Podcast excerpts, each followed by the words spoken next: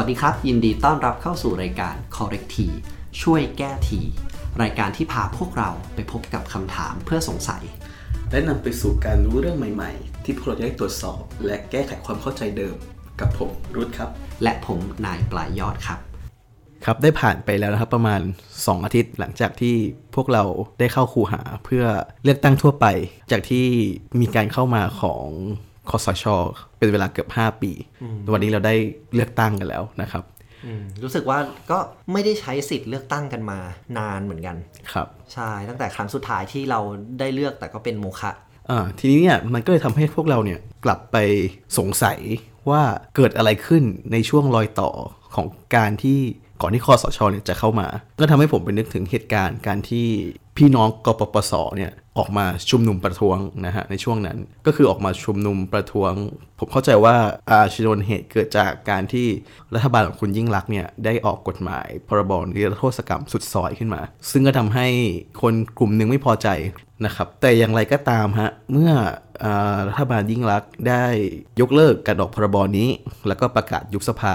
เพื่อให้เกิดการเลือกตั้งใหม่ ปรากฏว่ากลุ่มพี่น้องกปปสของพวกเราเนี่ย กลับไม่ยอมรับการประกาศการเลือกตั้งครั้งนี้ ด้วยเหตุผลที่ว่าประเทศยังไม่พร้อมที่จะมีการเลือกตั้ง พวกเขาต้องการการปฏิรูปก่อนการเลือกตั้ง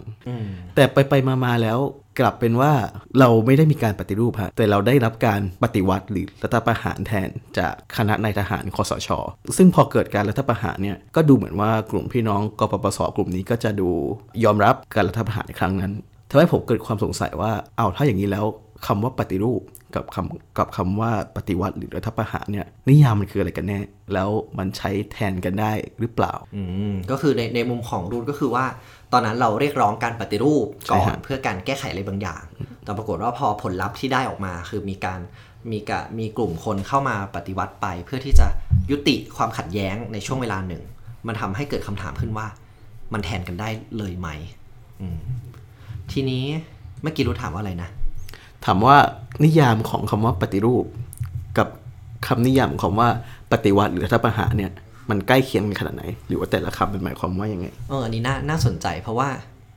ในในความคิดก็คือในความเข้าใจนะ ถ้าเกิดผิดอันนี้ทางท่านผู้ฟังช่วยช่วยแก้นะครับ ก็คือว่าในการปฏิวัติเนี่ยมันคือการที่เราใช้อำนาจหรือใช้กำลังอะไรบางอย่าง ขึ้นมาเพื่อเพื่อปรามเพื่อหยุด หรือเป็นการดึงเอาเอาสิทธิ์อะไรบางอย่างออกไปมันเหมือนการ ล้มกระดานก่อนแล้วเอาคนกลางเข้ามานั่ง แต่การล้มกระดานนั้นไม่ใช่การเจรจาเพื่อล้มแต่เป็นเกิดการใช้การใช้อำนาจใช้พลังบางอย่าง เพื่อให้มันเกิดการหยุดยุติไปก่อนอ่าส่วนการปฏิรูปเนี่ยมันเหมือนกับว่าเราอยู่ในระบบแบบเดิม ก็คือ แต่ว่ามีการจัดสรรทรัพยากร มีการถ่ายโอนเปลี่ยนผ่านหรือแยกย่อยในเรื่องของการทำงานเนี่ยให้มันมีประสิทธิภาพมากขึ้น ตอบโจทย์เป้าหมายที่ต้องการ นั่นหมายความว่าการปฏิรูปเนี่ย เป้าหมายขององค์กรก็ยังเป็นเป้าหมายเดิม จริง ๆ แล้วทุกอย่างไม่ว่าจะปฏิวัติหรือปฏิรูปจริงๆเขามีเป้าหมายของเขาอยู่ แต่เพียงว่าวิธีการมันอาจจะเป็นเรื่องของการที่มีความยินยอมพร้อมใจ หรือมีการทำเตรียมการมาประมาณหนึ่งกับอีกแบบหนึ่งก็คือการใช้พลังหรือใช้อำนาจบางอย่างเพื่อมาหยุด ในมุมของรูทให้ความหมายคำว่าปฏิวัติกับปฏิรูปยังไงบ้างอะเนี่ยพอฟังอย่างนี้แล้วผมก็เลยอ่าอาจจะยกตัวอย่างประมาณว่า ไม่รู้ว่าถูกหรือเปล่าเนี่ยนะฮะ อย่างเช่น สมมุติว่าเรามีบริษัทบริษัทหนึ่ง แล้วบริษัทของเราเนี่ยทุกๆปีเลยอบอสของเราเนี่ยก็จะบอกว่าในทุกๆ ปีเราจะมีการประชุมประจำปีเกิดขึ้นที่จังหวัดเชียงใหม่ทุกปี เป็นอย่างนี้มาเป็นเวลาสักสิปีละ แล้วอยู่วันหนึ่งเนี่ยบอสคนนี้โดนบริษัทใหญ่จากญี่ปุ่น สั่งให้ไปอยู่ประเทศอื่น แล้วก็มีบอสคนใหม่มาแทน ซึ่งบอสคนใหม่เนี่ย บอกว่าไม่ไปละเราจะไม่ไปที่ประชุมกันที่เชียงใหม่ละเราจะยกเลิกการออกไปประชุมข้างนอกเลย ไม่ต้องประชุมข้างนอกละเราประชุมกันที่บริษัทของเรานั่นแหละ อันนี้ก็คือเหมือนเป็นการปฏิวัติที่จากไปว่าจากการที่ว่าเราต้องออกไปข้างนอกไปเชียงใหม่ทุกปี แต่วิพอเราเปลี่ยนบอสเปลี่ยนแนวคิดรู้สึกว่านี่คือการเปลืองงบประมาณเกินไป เราประชุมกันที่บริษัทของเรานั่นแหละ ก็หนึ่งเหมือนกับว่าทำให้มีการ เปลี่ยนแปลงตัวผู้นำเปลี่ยนแปลงระบบบางอย่าง เปลี่ยนแปลงกลไกบางอย่างของบริษัทเกิดขึ้นอืมคือเหมือนกลไกก็คือว่า คนที่ทำงานอยู่เดิมเนี่ยเขาเข้าใจแล้วเขาเขาพร้อมใจที่จะทำในแบบเดิมแบบนั้น แต่พอดีมีเปลี่ยนคนใหม่เข้ามาเขาใช้สิทธิ์ใช้อำนาจอะไรบางอย่าง เพื่อเปลี่ยนแบบหน้ามือเป็นหลังมือให้มันทำในอีกแบบหนึ่งอืมทีนี้พอมาเป็นสมมุติว่าโอเคมันยังไม่ใช่เลเวลของการปฏิวัติแต่เป็นแค่การปฏิรูป อาจจะเป็นว่าบอสใหม่ที่เข้ามาเนี่ยไม่ได้สั่ง ยกเลิกการเดินทางไปประชุมประจำปีที่เชียงใหม่ แต่อาจจะเปลี่ยนไปเป็นแค่เพียงการเปลี่ยนจากที่เราแบบว่าขับรถไปหรือว่าใช้รถบัสไปที่เชียงใหม่ อาจจะเป็นการใช้เครื่องบิน เพื่อทำให้มันไปได้เร็วขึ้น ไปได้สะดวกสบายขึ้นอำนวยความสะดวกมากขึ้น เป็นการเปลี่ยนกลไกให้ทุกๆอย่างเนี่ยดูดีขึ้นหรือดูเอ่อเรียกว่าอะไรดีล่ะ กระชับคล่องเอตัวอกระชับสดวห้องอาไปในทางที่มันดีขึ้นฮะอันนี้ก็คือเหมือนเป็นการปฏิรูปกับปฏิวัติในในในในความเข้าใจของผม และการยกตัวอย่างในเชิงของถ้ามันเป็นแค่แบบบริษัทบริษัทหนึ่งอืมน่าสนใจอันนี้สำหรับผู้ฟังก็ช่วยเข้ามาเติมเราได้ว่าจริงๆแล้วคำนิยามหรือความเข้าใจของเราเนี่ย มันมันผิดหรือถูกหรือว่าทางท่านผู้ฟังคิดว่ายังไงครับทีนี้พอเราตั้งคำถามแบบนี้อะว่า ปฏิรูปกับปฏิวัติมันแทนกันได้จริงเหรอ พอตั้งคำถามแบบนั้นแล้วมันพาให้รูทไปเจอกับอะไร ครับ ก็เมื่ออาทิตย์ที่แล้วครับผมเพิ่งไปเจอเปเปอร์หนึ่งฮะจากวารสาร Nature ฮะซึ่งเป็นวารสารทางวิทยาศาสตร์เนี่ยซึ่งวารสารเป็นวารสารระดับนานาชาติฮะผู้เขียนเนี่ยเป็นาชาวอเมริกัน เขาได้ตั้งข้อสังเกตไว้ว่า การปฏิรูปของคอสชเนี่ยต่อวงการวิทยาศาสตร์ของประเทศไทยเนี่ยมีอะไรบ้าง หรือว่าคอสชได้เข้ามาทำอะไรกับวงการวิทยาศาสตร์ของประเทศไทยบ้าง ผมรู้สึกว่า มันเป็นเรื่องที่น่าสนใจมาก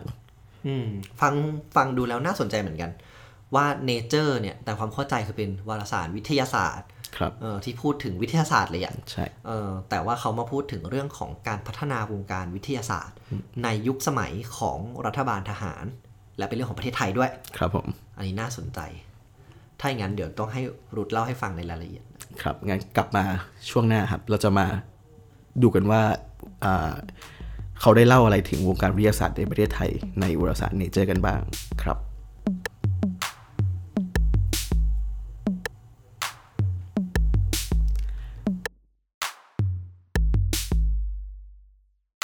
ครับจากช่วงที่แล้วนะฮะที่ผมได้พูดถึงวารสารวิทยาศาสตร์เนเจอร์ไป ว่าเขาได้พูดถึงวงการวิทยาศาสตร์ของประเทศไทยในช่วงของคสช แต่ก่อนจะไปถึงตรงนั้นเนี่ยเรามาดูกันก่อนว่า เนเจอร์เนี่ยเป็นใคร อืมแล้วก็อยากให้บอกบอกบอกใบ้นิดนึงว่าถ้าคนอยากอ่านเหมือนเรา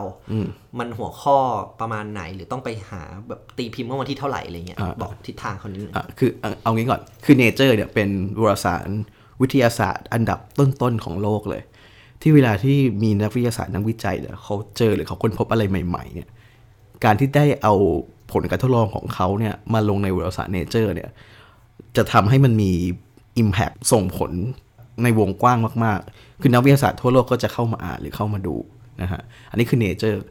แต่ว่าทีนี้แล้วเนี่ยผมก็ไปเจอ article หนึ่งซึ่งเป็น article แบบไม่ยาวมากค่ะเล็กๆ ประมาณหนึ่งหน้ากระดาษ ตีพิมพ์เมื่อวันที่ 1 เมษายน ปี 2019เนี่ยแหละนะครับ ซึ่งเขาได้พูดถึงการเข้ามาของคสช ต่อวงการวิทยาศาสตร์ ซึ่งเขาได้ตั้งข้อสังเกตว่าวงการวิทยาศาสตร์ไทยเนี่ยมันมีความ รุ่งเรืองอย่างก้าวกระโดดมากๆ ในทุกๆ ครั้งที่มีทหารเข้ามาเป็นรัฐบาล แต่ก่อนที่ผมจะไป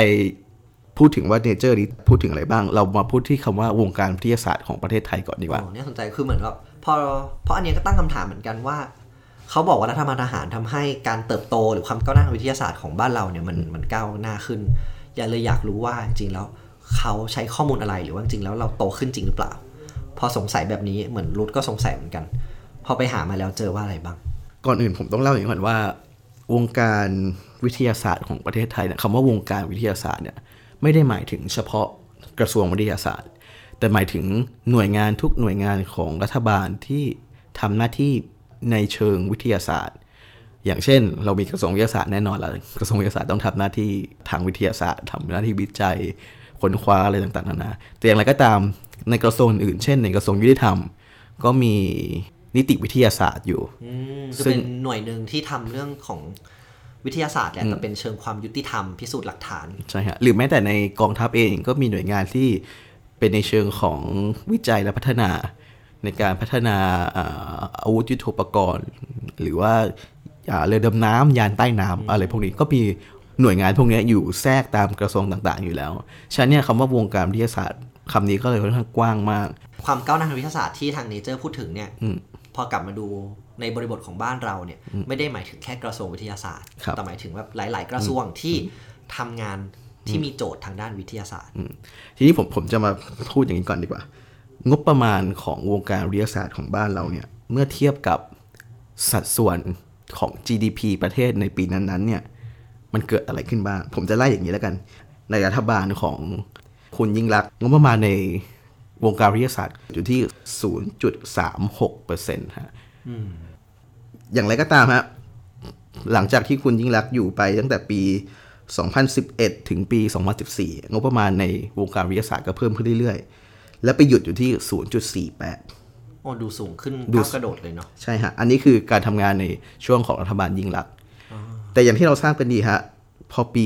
2015 เป็นการเข้ามาของชายผู้หนึ่ง นั่นก็คือลุงตู่ของเรานั่นเองแล้วก็เป็นปีเตอร์คอร์ปไดเรนดัลอ่าชายคนหนึ่ง เพียงชายคนหนึ่ง ลุงตู่เข้ามาในปี 2015 ฮะ ปรากฏว่างบประมาณในกระทรวงวิทยาศาสตร์ของเราเนี่ยเพิ่มขึ้นจากฟังตัวเลขดีฮะ 0.48%เนี่ยกลายเป็น 0.61%ฮะ เรียกได้ว่าเพิ่มขึ้นไปเนี่ย มหาศาลเลย ค่อนข้างมาก อืมอืมฮะ แล้วทีนี้เนี่ย ก็มีการคาดการณ์กันว่าในปี 2019 เนี่ยแหละระดับอ่างบประมาณในวงการวิทยาศาสตร์ของเราจะเพิ่มขึ้นไปแตะเป็น 1%ของ GDP ของประเทศ เป็นสัดของสัดส่วน GDP ของประเทศไทย อันหนึ่งที่ตั้งข้อสังเกตก็คือว่ามันเป็นสัดส่วนต่ออ GDP นะปีนั้นๆ คือบางทีมันอาจจะมีการแกว่งหรือมีการเพิ่มลดของตัว GDP ด้วย พอคูณแล้วต้องมาดูจำนวนเม็ดเงิน แต่ว่าจะเห็นได้ว่า มันสะท้อนถึงการให้ความสำคัญ หรือว่าสะท้อนถึงว่าโครงการที่ขอรับงบประมาณเนี่ยมันมีสัดส่วนที่แปรผัน แล้วก็มีแปรปรวนตามไปรัฐบาลแต่ละอืสมมัยผมผมสรุปให้ฟังอีกอีกนิดหนึ่งก็แล้วกัน คือจากข้อมูลที่ผมพูดมาบางคนอาจจะงงเพราะมันมีตัวเลขเยอะ ผมกำลังจะบอกว่าเนี่ยในทุกๆ ครั้งที่มีการเข้ามาของรัฐบาลทหารเนี่ยเปอร์เซ็นต์สัดส่วนงบประมาณในวงการวิทยาศาสตร์ของประเทศไทยเนี่ยมันเพิ่มขึ้น มันมีแนวโน้มที่จะเพิ่มขึ้นตลอดเลย และโดยเฉพาะในรัฐบาลของคอสชเนี่ยก็เพิ่มขึ้นไปแบบเป็นสองเท่าของเมื่อเทียบกับยุคของรัฐบาลยิ่งรักษณ์เลยด้วยซ้ำนะฮะแล้วก็จะกลายเป็นหนึ่งเปอร์เซ็นเนี่ยซึ่งไอ้เปอร์เซ็นต์พวกนี้เนี่ยถ้าเราไปเทียบกับประเทศอย่างคือคือถ้าเกิดว่าเราดูทั้งโลกเนี่ยประเทศที่ใช้งบประมาณในเชิงวิทยาศาสตร์เยอะๆเนี่ยเขาจะอยู่ที่ประมาณ 4%คือสูงสุดเนี่ย4%ของ GDP เช่น ประเทศเกาหลีใต้ ประเทศอิสราเอล ถ้าอย่างในยุโรปอย่างเช่นอ่า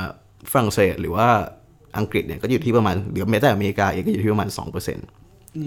ซึ่งนั่นหมายความว่าเราอยู่ที่หนึ่งเปอร์เซ็นก็ไม่ได้ถือว่าต่ำในปีนี้นะฮะอันนี้เป็นเรื่องของ GDP ฮะอ่าพี่ปายยอดมีเรื่องที่จะเสริมอะไรเกี่ยวกับ GDP ที่โตขึ้นไหมฮะ ก็เท่าที่ฟังมาเป็นเรื่องที่น่าสนใจคือไม่เคยมามองข้อมูลในในเรื่องนี้เหมือนกัน แต่เมื่อกี้อย่างที่พูดไปเนาะคือมันแสดงให้เห็นว่ามันมีโครงการที่เสนอเข้ามาขอรับงบประมาณ แล้วก็มีการอนุมัติงบประมาณออกไปเนี่ยมีการให้ความสำคัญ หรือมีการปล่อยให้เกิดสัดส่วนตรงเนี้ยมากขึ้นในช่วงรัฐบาลทหารทำให้คิดว่าเอ๊ะการที่มันเพิ่มขึ้นของสัดส่วนงบประมาณด้านวิทยาศาสตร์เนี่ยมันมาจากกระแสโลกหรือเปล่า เพราะว่าประเทศไทยเนี่ยถ้าเราต้องการเติบโตทางเศรษฐกิจเนี่ยเราจำเป็นจะต้องไปแข่งขันกับตลาดโลก หรือเขาเรียกว่ากระแสโลกาภิวัตน์เนี่ย ตลาดโลกมันเริ่มเข้าใกล้เรามากขึ้น เพราะฉะนั้นถ้าประเทศไทยอยากจะเพิ่มผลผลิตอยากเพิ่มรายได้เนี่ยเราก็ต้องไปแข่งขันกับโลกมันเลยทำให้เราต้องวิจัยพัฒนา เพราะอันเนี้ยที่ที่พูดถึงข้อมูลตรงเนี้ยเพราะว่าในวงการสมุนไพรพอดีด้วยแบ็คแบ็กกราวเราอยู่ในวงการทางด้านยาหรือว่าสมุนไพรบ้างเนี่ยเราพบว่าในช่วงปี 59 ปี 60 เนี่ยมันมีการเติบโตทางด้านการสร้างมูลค่าเหมือนกัน คืออย่างเช่นในปี 61 เนี่ยเราเราส่งออก ไปเนี่ยตั้งประมาณแสน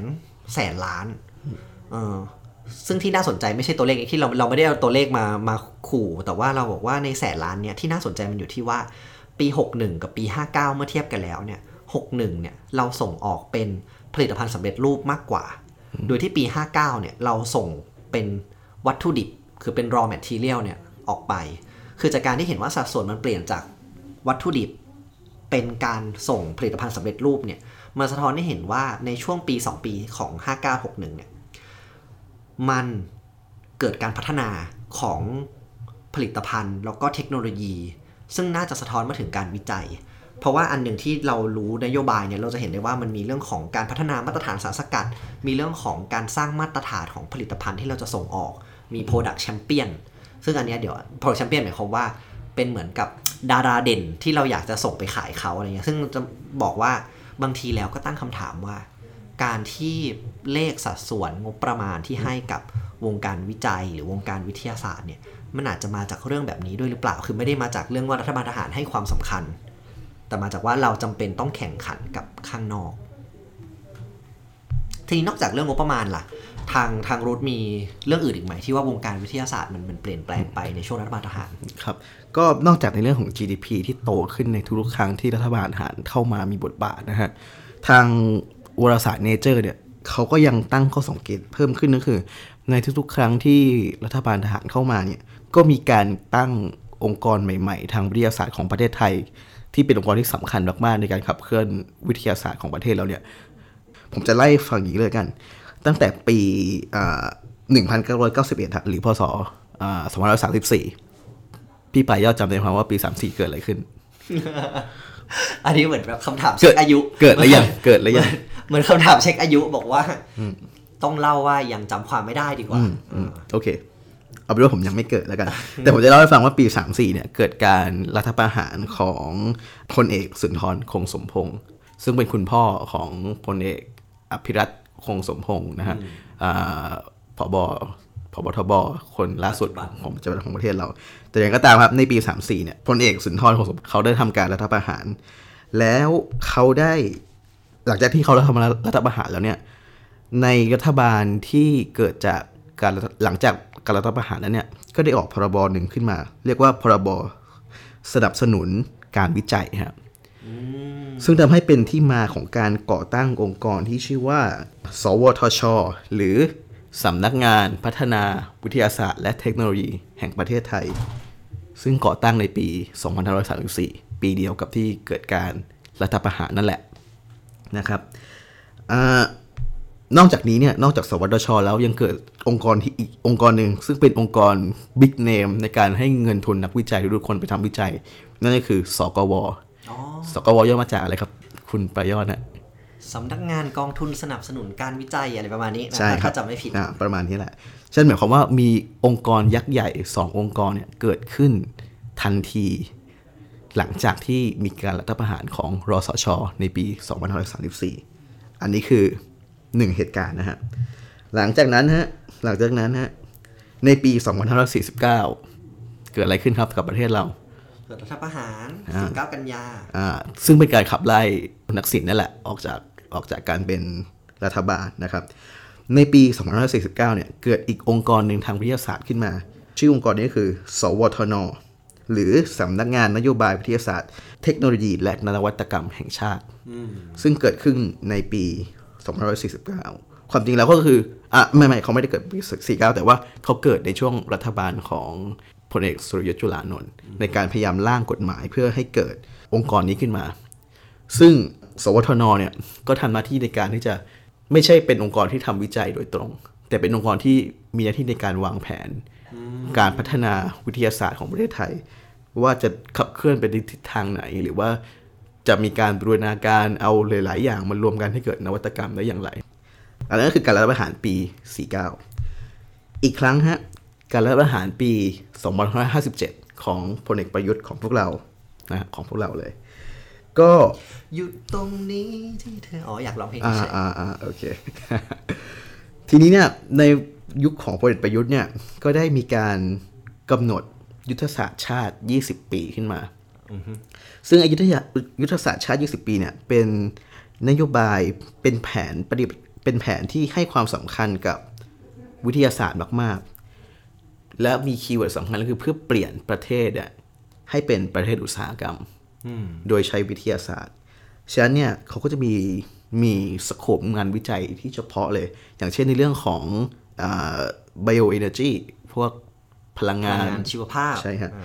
ในการทำให้ประเทศเราเป็น medical hub คือเป็นศูนย์กลางทางการแพทย์ของภูมิภาค มีการวิจัยเรื่องของหุ่นยนต์โรบอติกอะไรพวกนี้มากขึ้นนะครับ ก็เกิดยุทธศาสตร์ชาติขึ้นมา ซึ่งยุทธศาสตร์ชาติเนี่ยก็นำไปซึ่ง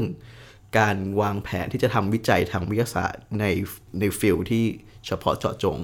และนำมาซึ่งงบประมาณบางอย่าง ที่เข้าไปสนับสนุนกลุ่มวิจัยพวกนี้ อีกอันหนึ่งที่ใหญ่มากๆ และเพิ่งคลอดมาสดๆ ใหม่ ๆ เลยเนี่ยฮะนั่นคือการก่อตั้งกระทรวงใหม่ขึ้นมาครับ ผมลืมเล่าไปนิดนึงคือกระทรวงวิทยาศาสตร์ของเราเนี่ยเป็นกระทรวงที่เล็กมากๆ เมื่อเทียบกับกระทรวงอื่นๆ ซึ่งกระทรวงวิทยาศาสตร์ใช้งบประมาณไปแค่ 0.39%ของงบประมาณ ในปีนั้นๆของประเทศ อันนี้คือโดยประมาณคือประมาณ 0.4%หมายความว่าสมมติว่าเรามีเงิน 100 บาทในการบริหารงานทั้งประเทศเนี่ยมีเงินแค่เพียง 39 สตางค์ที่ถูกนำมาใช้ในกระทรวงวิทยาศาสตร์ซึ่งทำให้ทำให้สิ่งเหล่านี้เห็นได้ชัดเจนเลยว่า กระทรวงวิทยาศาสตร์ของเราเนี่ยเป็นกระทรวงที่เล็กมากๆ ทีนี้พลเอกประยุทธ์เขาก็เลยมีนโยบายในการก่อตั้งกระทรวงใหม่ขึ้นมา ชื่อว่ากระทรวงอุดมศึกษา วิทยาศาสตร์ วิจัย และนวัตกรรม อืมคือไปในทิศทางแบบสร้างนวัตกรรม แล้วก็สร้างแบบปัญญา ใช่ฮะซึ่งเป็นการรวมกันของกระทรวงวิทยาศาสตร์เดิม ซึ่งก็จะมีหน่วยวิจัย เช่น สวทชอยู่ มีการดึงเอาสำนักงานคณะกรรมการอุดมศึกษา ก็คือพวกมหาวิทยาลัยต่างๆ เข้ามาอยู่ในองค์กรนี้ด้วย มีการดึงเอาสำนักงานคณะกรรมการวิจัยแห่งชาติ หรือวชสำนักงานสนับสนุนทุนวิจัยหรือสกวเนี่ย ซึ่งสองหน่วยงานนี้ขึ้นตรงต่อสำนักนายกนะฮะก็มีการดึงเอาองค์หน่วยงานพวกนี้เข้ามารวมในกระทรวงใหม่นี้หมดเลยทำให้งบประมาณของกระทรวงที่จะได้ชื่อว่าเป็นกระทรวงวิทยาศาสตร์ใหม่เนี่ย เพิ่มขึ้นอย่างมหาศาลนะฮะและเขาก็เลยมีนโยบายหลักก็คือพยายามที่จะ transfer เทคโนโลยีจากงานวิจัยเนี่ยลงไปใช้ในในในในโลกแห่งความเป็นจริง เช่นเอาเทคโนโลยีต่างๆ หรือเอางานวิจัยต่างๆ ที่ได้เนี่ยไปใช้ในเชิงของการท่องเที่ยวอาหารสุขภาพ แล้วก็ไบโอแมทเทียลต่างๆ มีการพยายามทำให้งานวิจัยเนี่ยลงไปทำงานกับภาคธุรกิจเนี่ยมากขึ้นนะครับคือเปลี่ยนจากอยู่บนหิ้งเนี่ยเอาให้มันอยู่ใกล้ชิดคนแล้วมีผลิตภัณฑ์มีอะไรที่จับต้องได้ใช้สอยได้ แล้วอย่างที่ผมบอกไปช่วงแรกๆก็คือ ตอนเนี้ยงบประมาณในวงการวิทยาศาสตร์ของเราเนี่ยอยู่ที่1%ของ GDP แต่ว่าถ้าเกิดว่าเรามีกระทรวงใหม่นี้ขึ้นมาเนี่ยภายในปี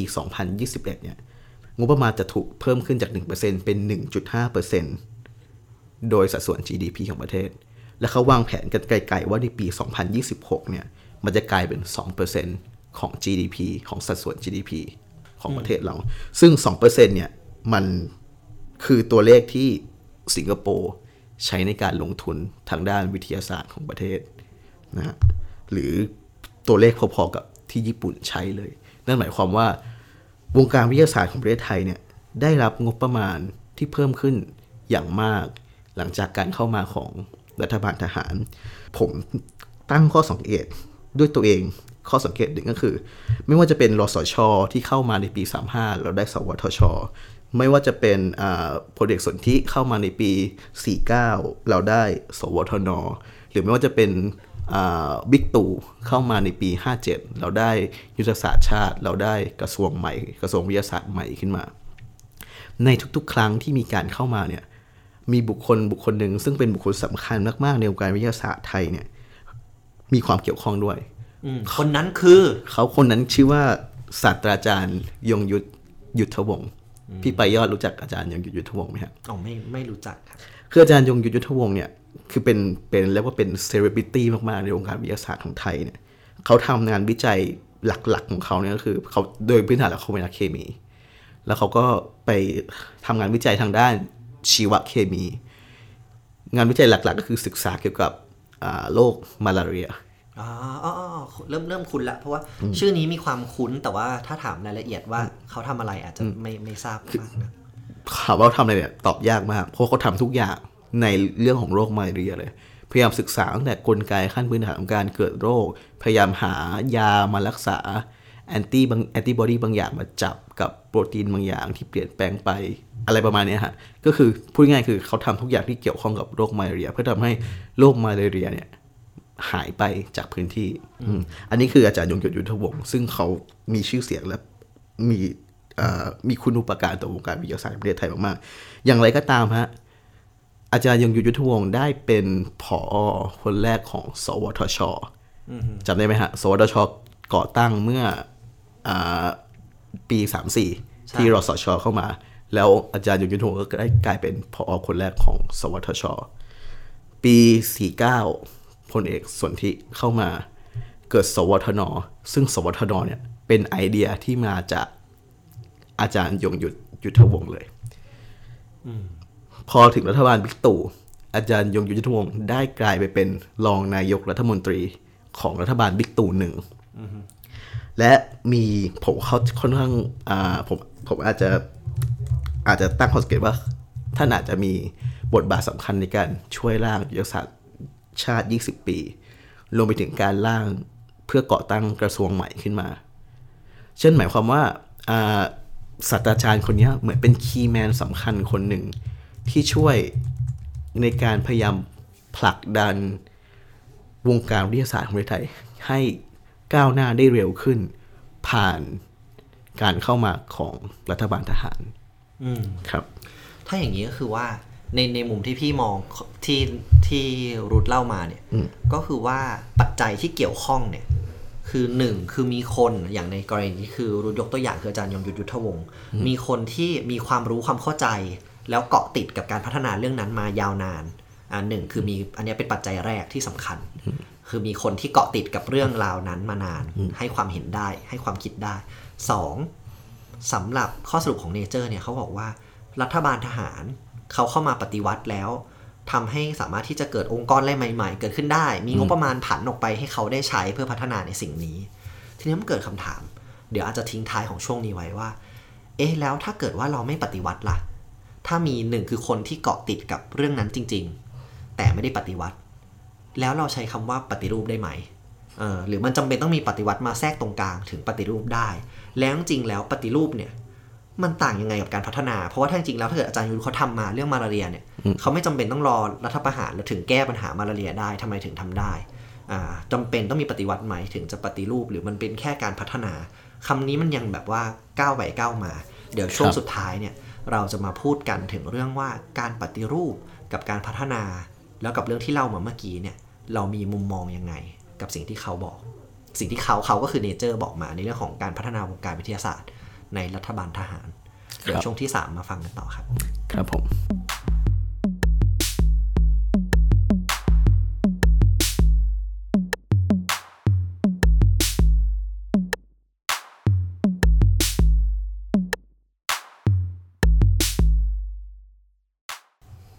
ก็กลับมาอยู่ในช่วงที่ 3 นะครับ เมื่อสักครู่นี้ก็คือทางรูทเนี่ยเล่าให้ฟังว่า ในงานวิจัยของเนเจอร์เขาพูดว่า เมื่อมีรัฐบาลทหารเข้ามาเนี่ยทำให้วงการวิทยาศาสตร์ของประเทศไทยเนี่ยมีการพัฒนา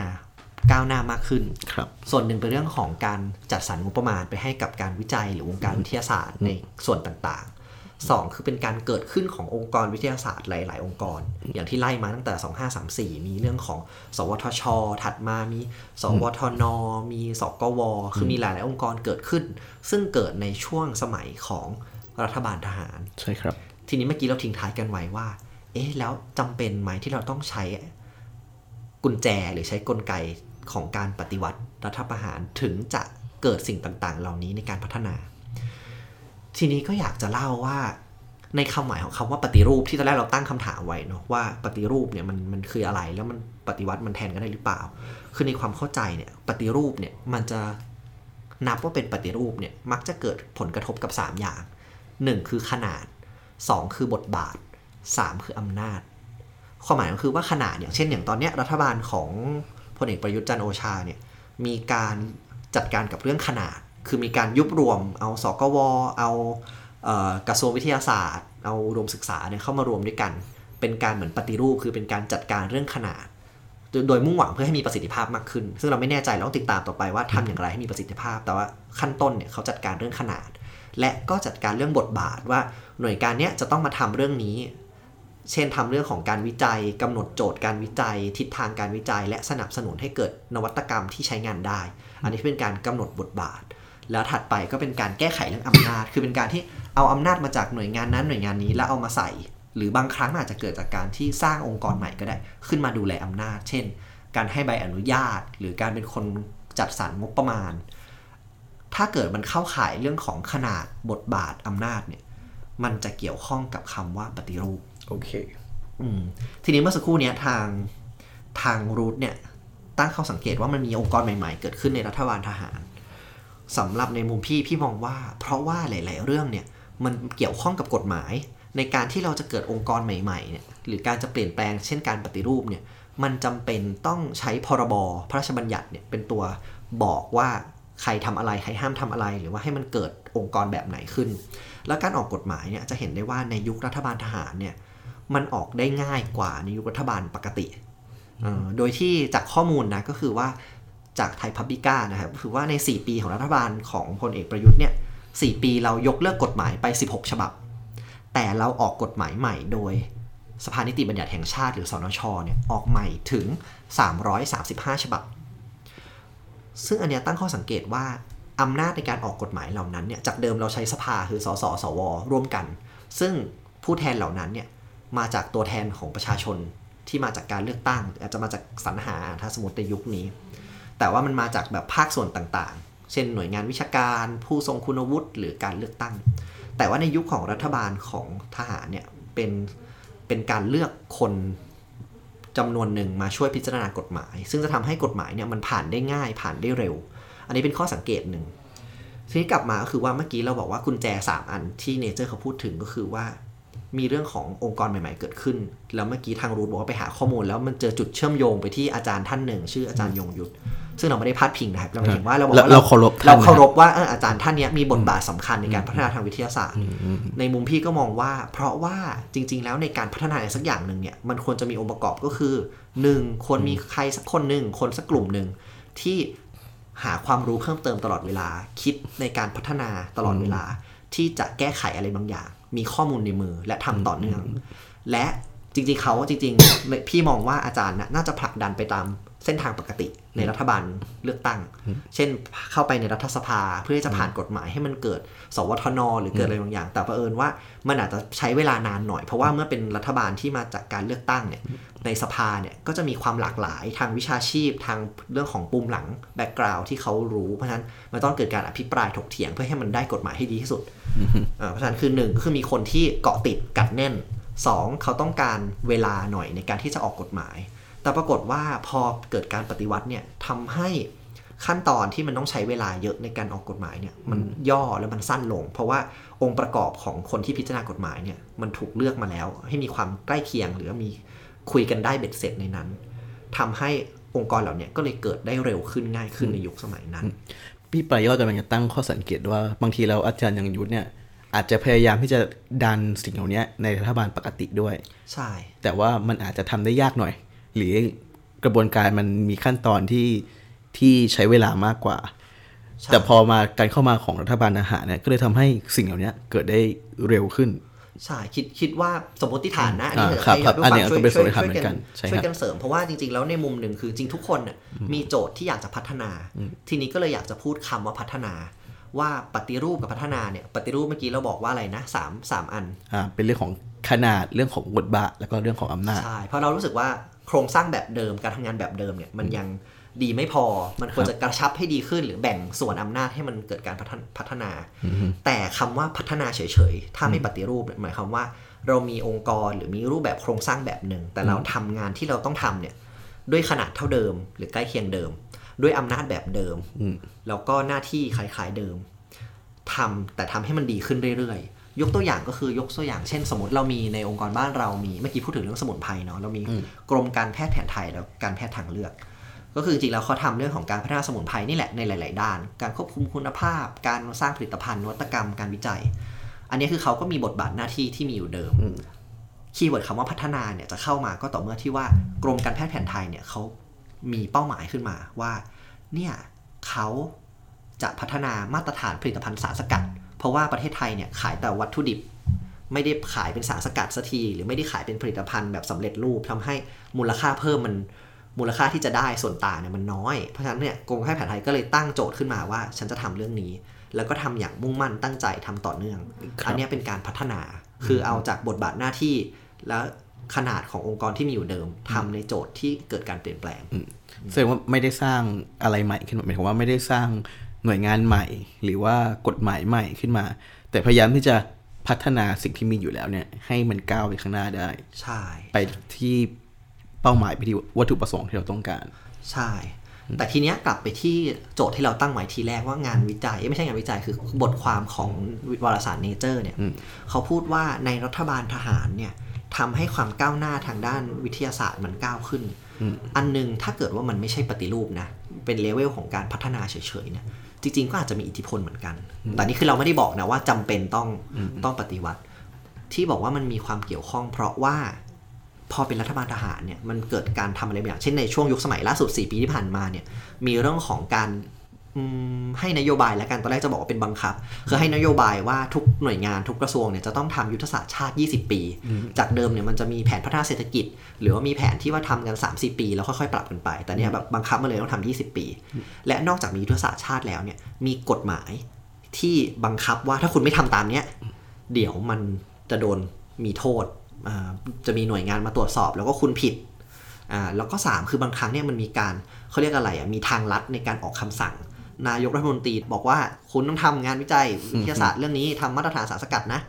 ไม่งั้นเดี๋ยวโดนโพเดียมทุ่มใส่อ่าหรือมีซุปเปอร์บอร์ดคือมีบอร์ดที่ว่ามีคณะรัฐมนตรี หรือว่ามีบุคคลภายนอกเข้ามาเพื่อสั่งการโดยตรง และกำกับติดตาม บอกว่าบางครั้งแล้วรัฐบาลทหารพอเข้ามาเนี่ยเขามีความเคยชินอยู่กับการสั่ง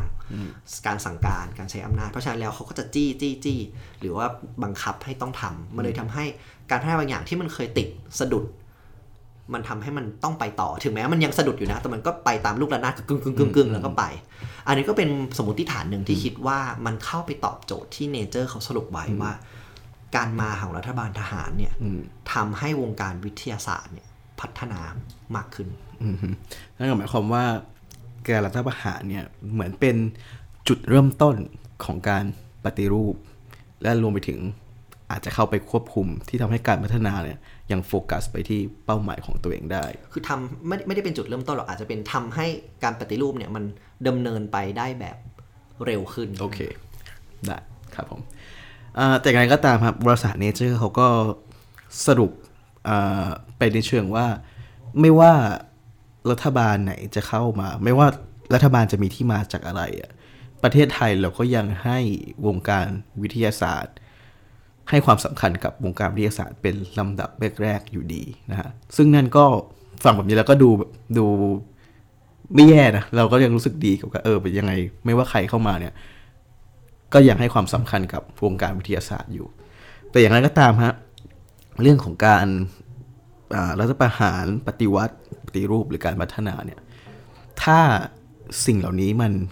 ไม่ได้แล้วถ้าเราไม่ได้คุยกันแค่ปัญหาของวงการวิทยาศาสตร์ล่ะ ถ้าเรากำลังจะพูดถึงปัญหาความขัดแย้งทางการเมืองที่มันเอื้อเอื้อรังมานานของประเทศเราเนี่ยคำถามก็คือเราควรจะแก้ปัญหาในเลเวลไหน เราอาจจะแค่พัฒนาบางอย่างจากกฎหมายที่เรามีอยู่แล้ว แค่นั้นเพื่อแก้ปัญหาทางการเมือง หรือเราอาจจะต้องปฏิรูปหน่วงานบางอย่าง ให้บางอย่างหายไปบางอย่างเกิดขึ้น เพื่อแก้ไขปัญหานี้ หรือบางทีแล้วเนี่ยปัญหานี้มันหนักหนาสาหัสมากๆ จนถึงขั้นที่เราจำเป็นที่ต้องใช้การปฏิวัติหรือการรัฐประหารเข้ามาแก้ปัญหา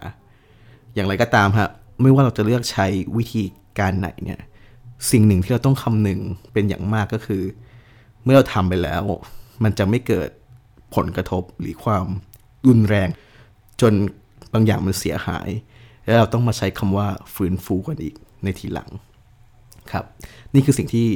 พวกเราอยากที่จะฝากให้กับ ท่านผู้ฟังได้ลองเก็บไปคิดว่าคีย์เวิร์ดคำไหนควรจะเป็นทางออกของประเทศไทย ในทุกๆปัญหาที่อาจจะเกิดขึ้นในอนาคตสำหรับวันนี้รายการ correct T ก็ขอฝากไว้แต่เพียงเท่านี้ แล้วเจอกันใหม่ ถ้าเรายังอยู่ในสัปดาห์หน้า ขอบคุณครับ ขอบคุณครับ